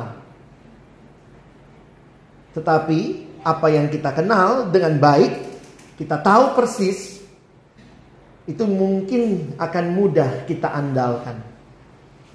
Nah, sekarang saya mau mengajak kita masuk lebih praktis ya. Apa bagaimana wujud nyatanya mengandalkan Tuhan? Apalagi tema yang diberikan kepada kita hari ini, pelayan yang mengandalkan Tuhan. Saya pikir gereja yang bertumbuh, gereja yang bukan hanya menolong banyak orang datang lalu kemudian orang hanya mau dilayani. Gereja yang bertumbuh adalah gereja yang menyiapkan jemaatnya juga untuk melayani. Dan saudara baru pemilihan majelis ya. Mari lihat sebentar, apa artinya pelayan yang mengandalkan Tuhan. Saya ingin kita belajar dari satu kisah yang ada di dalam 2 Samuel pasal yang kelima. Mari kita belajar dari kisah ini. Kita coba terjemahkan apa artinya mengandalkan Tuhan secara praktis dalam hidup. 2 Samuel pasal 5 saudara. Mari kita lihat ayatnya yang ke-15. Ayat, ayat yang ke-17 sampai 25. 2 Samuel 5 ayat 17 sampai 25. Saya bacakan bagi saudara. Ketika didengar orang Filistin bahwa Daud telah diurapi menjadi raja atas Israel, maka majulah semua orang Filistin untuk menangkap Daud. Tetapi Daud mendengar hal itu lalu ia pergi ke kubu pertahanan. Ketika orang Filistin itu datang dan memencar di lembah Refaim, Perhatikan saudara, pertama musuhnya orang Filistin. Tempat perangnya di lembah Refaim. Hal ketiga yang menarik bagi saya, perhatikan. Bertanyalah Daud kepada Tuhan. Wah ini sikap hamba Tuhan yang luar biasa ya. Bertanyalah Daud kepada Tuhan. Apakah aku harus maju melawan orang Filistin itu? Akan kau serahkankah mereka ke dalam tanganku? Perhatikan jawaban Tuhan. Tuhan menjawab Daud, majulah. Sebab aku pasti akan menyerahkan ke orang Filistin itu ke dalam tanganmu. Lalu datanglah Daud di Baal Perasim dan memukul mereka kalah di sana. Berkatalah ia, Tuhan telah menerobos musuhku di depanku seperti air menerobos. Sebab itu orang-orang menama, orang menamakan tempat itu Baal Perasim. Orang Filistin itu meninggalkan berhalanya di sana lalu Daud dan orang-orangnya mengangkatnya. Saudara lihat ya, musuhnya orang Filistin, tempat perangnya lembah Refaim. Daud bertanya kepada Tuhan, Tuhan menjawab dan mereka menang. Tapi saudara perhatikan yang berikutnya. Ayat 22. Ketika orang Filistin maju sekali lagi dan memencar di lembah Refaim. Perhatikan saudara, musuhnya sama, tempat perangnya sama. Bagi saya sikap Daud yang luar biasa. Apa kalimatnya? Maka bertanyalah Daud kepada Tuhan. Kalau saudara jadi Daud, saudara masih nanya enggak? Musuhnya sama. Tempat perangnya sama dan baru saja menang perang.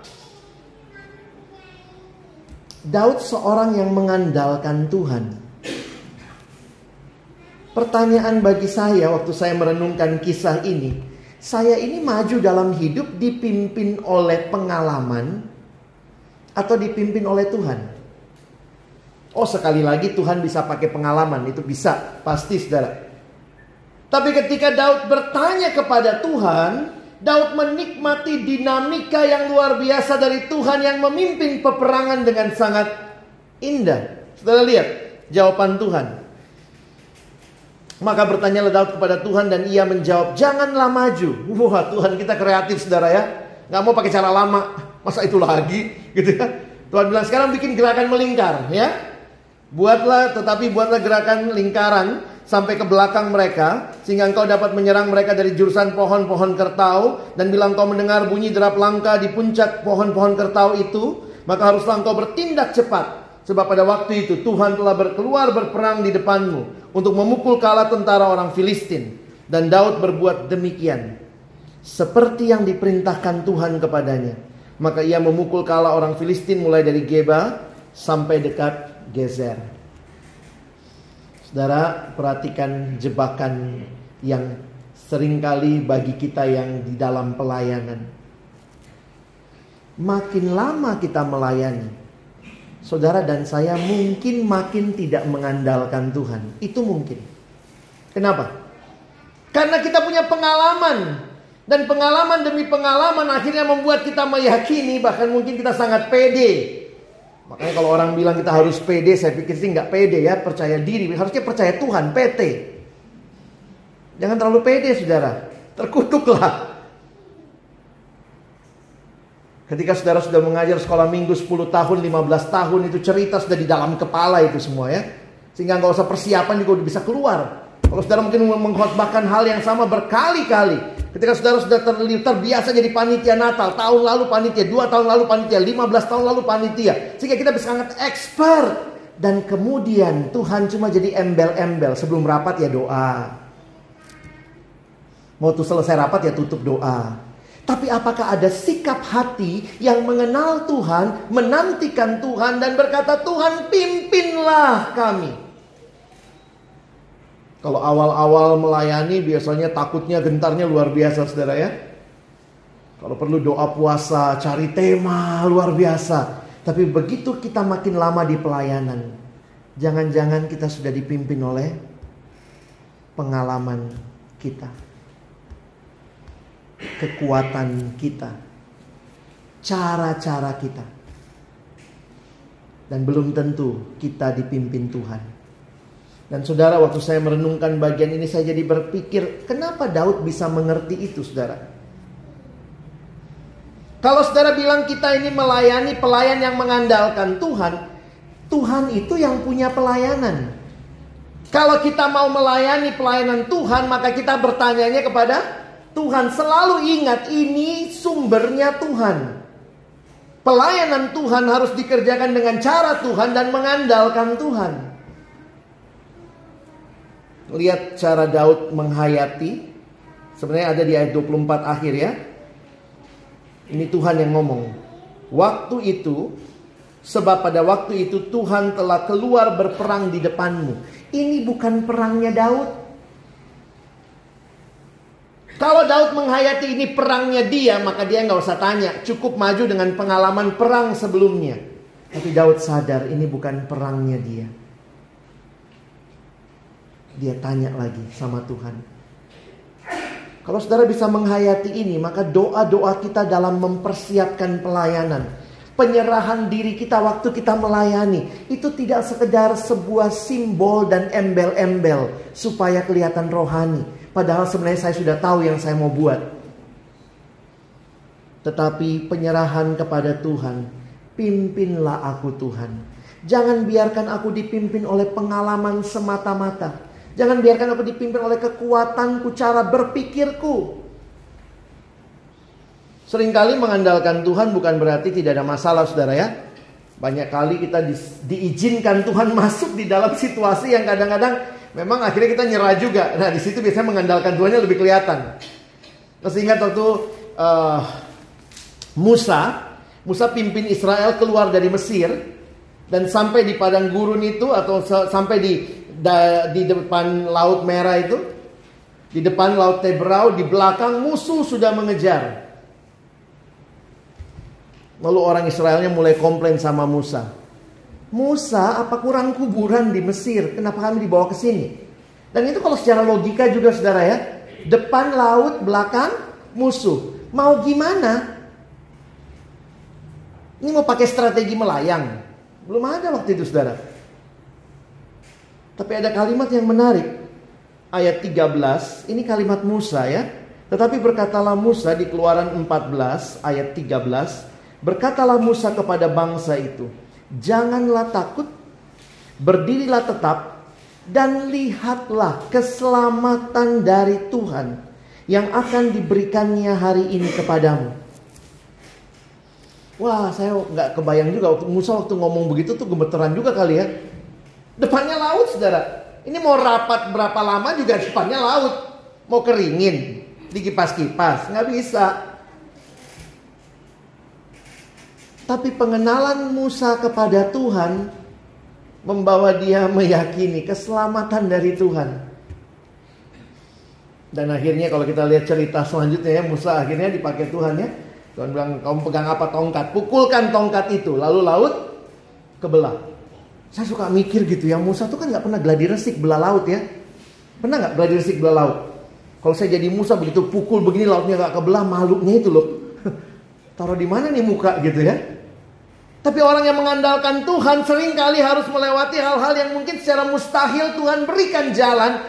Jalan yang tidak pernah saudara dan saya bayangkan. Jadi saya makin mengerti ya. Kalau kita cuma mengandalkan pikiran kita yang terbatas itu, kita cuma mengandalkan kekuatan kita yang terbatas itu, kita hanya mengandalkan pengalaman kita yang terbatas itu, kita tidak menikmati indahnya, dinamisnya Tuhan memimpin kita.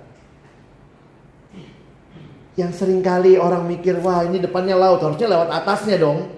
Kalau nggak atasnya ya nyamping kayak atau gimana, tapi ini lewat dalamnya. Itu cara Tuhan. Apakah saudara dan saya mengandalkan Tuhan? Ini pertanyaan terus bagi kita. Di dalam Yeremia 9 kita lihat sebentar ya. Ada hal-hal lain yang diingatkan sering kali menjadi andalan manusia. Yeremia 9 ayat 23 dan 24. Saudara lihat hal-hal yang sering kali menjadi kemegahan dan andalan manusia. Beginilah firman Tuhan. Janganlah orang bijaksana bermegah karena kebijaksanaannya. Janganlah orang kuat bermegah karena kekuatannya. Janganlah orang kaya bermegah karena kekayaannya. Oh saudara, ternyata banyak hal yang bisa jadi kemegahan kita ya. Andalan kita. Ini pakai uang beres. Ini pakai kekuatan beres.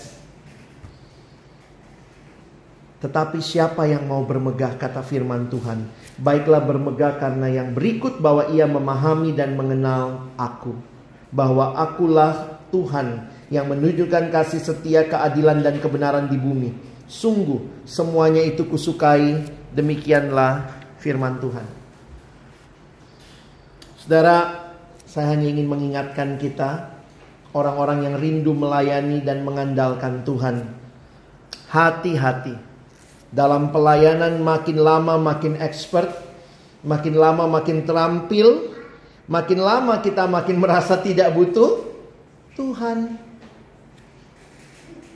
Semua dilakukan sebagai embel-embel supaya kelihatan rohani. Saya sudah tahu cara buat program. Saya sudah kenal pelayanan luar dalam.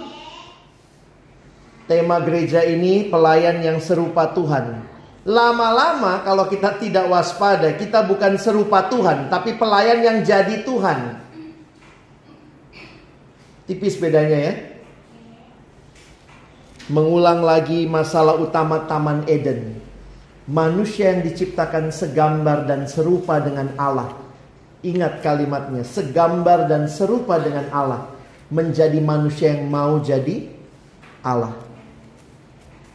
Hati-hati dalam pelayanan ketika saudara dan saya tidak benar-benar kembali mengandalkan Tuhan. Mungkin yang terjadi, kita mau jadi Tuhan. Kita rasa kita tahu yang terbaik. Tapi hari ini kita diingatkan kembali. Dan Tuhan berikan kepada kita semua yang kita butuhkan. Dia berikan rohnya yang kudus diam di hati setiap kita yang percaya dia berikan firman-Nya, menolong kita memahami apa artinya ikut Tuhan dan mengandalkan Tuhan. Dia berikan kita komunikasi melalui kesempatan kita boleh datang kepadanya dalam doa. Dan dia memberikan kita komunitas yang menolong kita untuk terus saling menjaga untuk hidup mengandalkan Tuhan. Saudara, ingat baik-baik, kita butuh Tuhan setiap waktu. Andalkan dia. Kita tidak hanya butuh Tuhan sewaktu-waktu. Banyak orang ke gereja kalau ada maunya. Kalau semua maunya terpenuhi, tidak ke gereja lagi. Ketika kecewa, lari dari Tuhan. Orang yang mengandalkan Tuhan adalah orang yang terus berkata kepada Tuhan, "Pimpinlah aku." Kiranya firman Tuhan hari ini meneguhkan kita memasuki minggu yang baru. Sebentar lagi kita menutup 2018, kita masuk 2019. Biarlah sikap hati kita, saya mau mengandalkan Tuhan. Amin. Mari kita berdoa.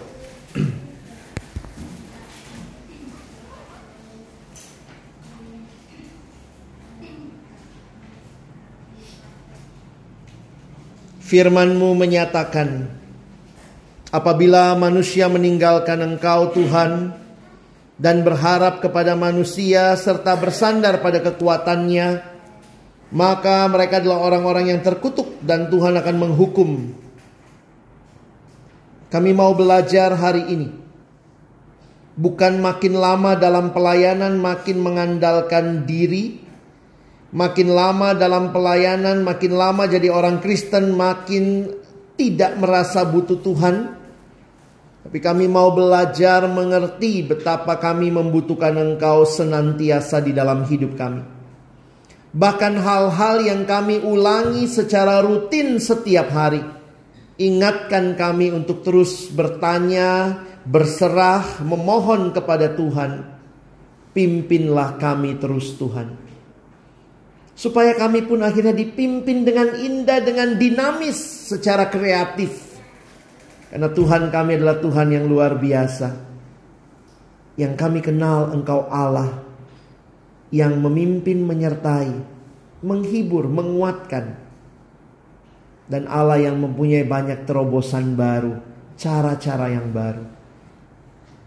Ampuni kami yang sering kali membatasi Engkau, kami merasa kami cukup kenal Tuhan dan kami membatasi Engkau dengan semua yang kami miliki termasuk pemahaman teologi kami. Tapi hari ini biarlah kami belajar kenal lebih dalam dan berserah mengandalkan Engkau seumur hidup kami. Terima kasih Tuhan tolong kami bukan cuma jadi pendengar firman Jadikan kami pelaku-pelaku firman-Mu dalam nama Yesus kami berdoa. Amin.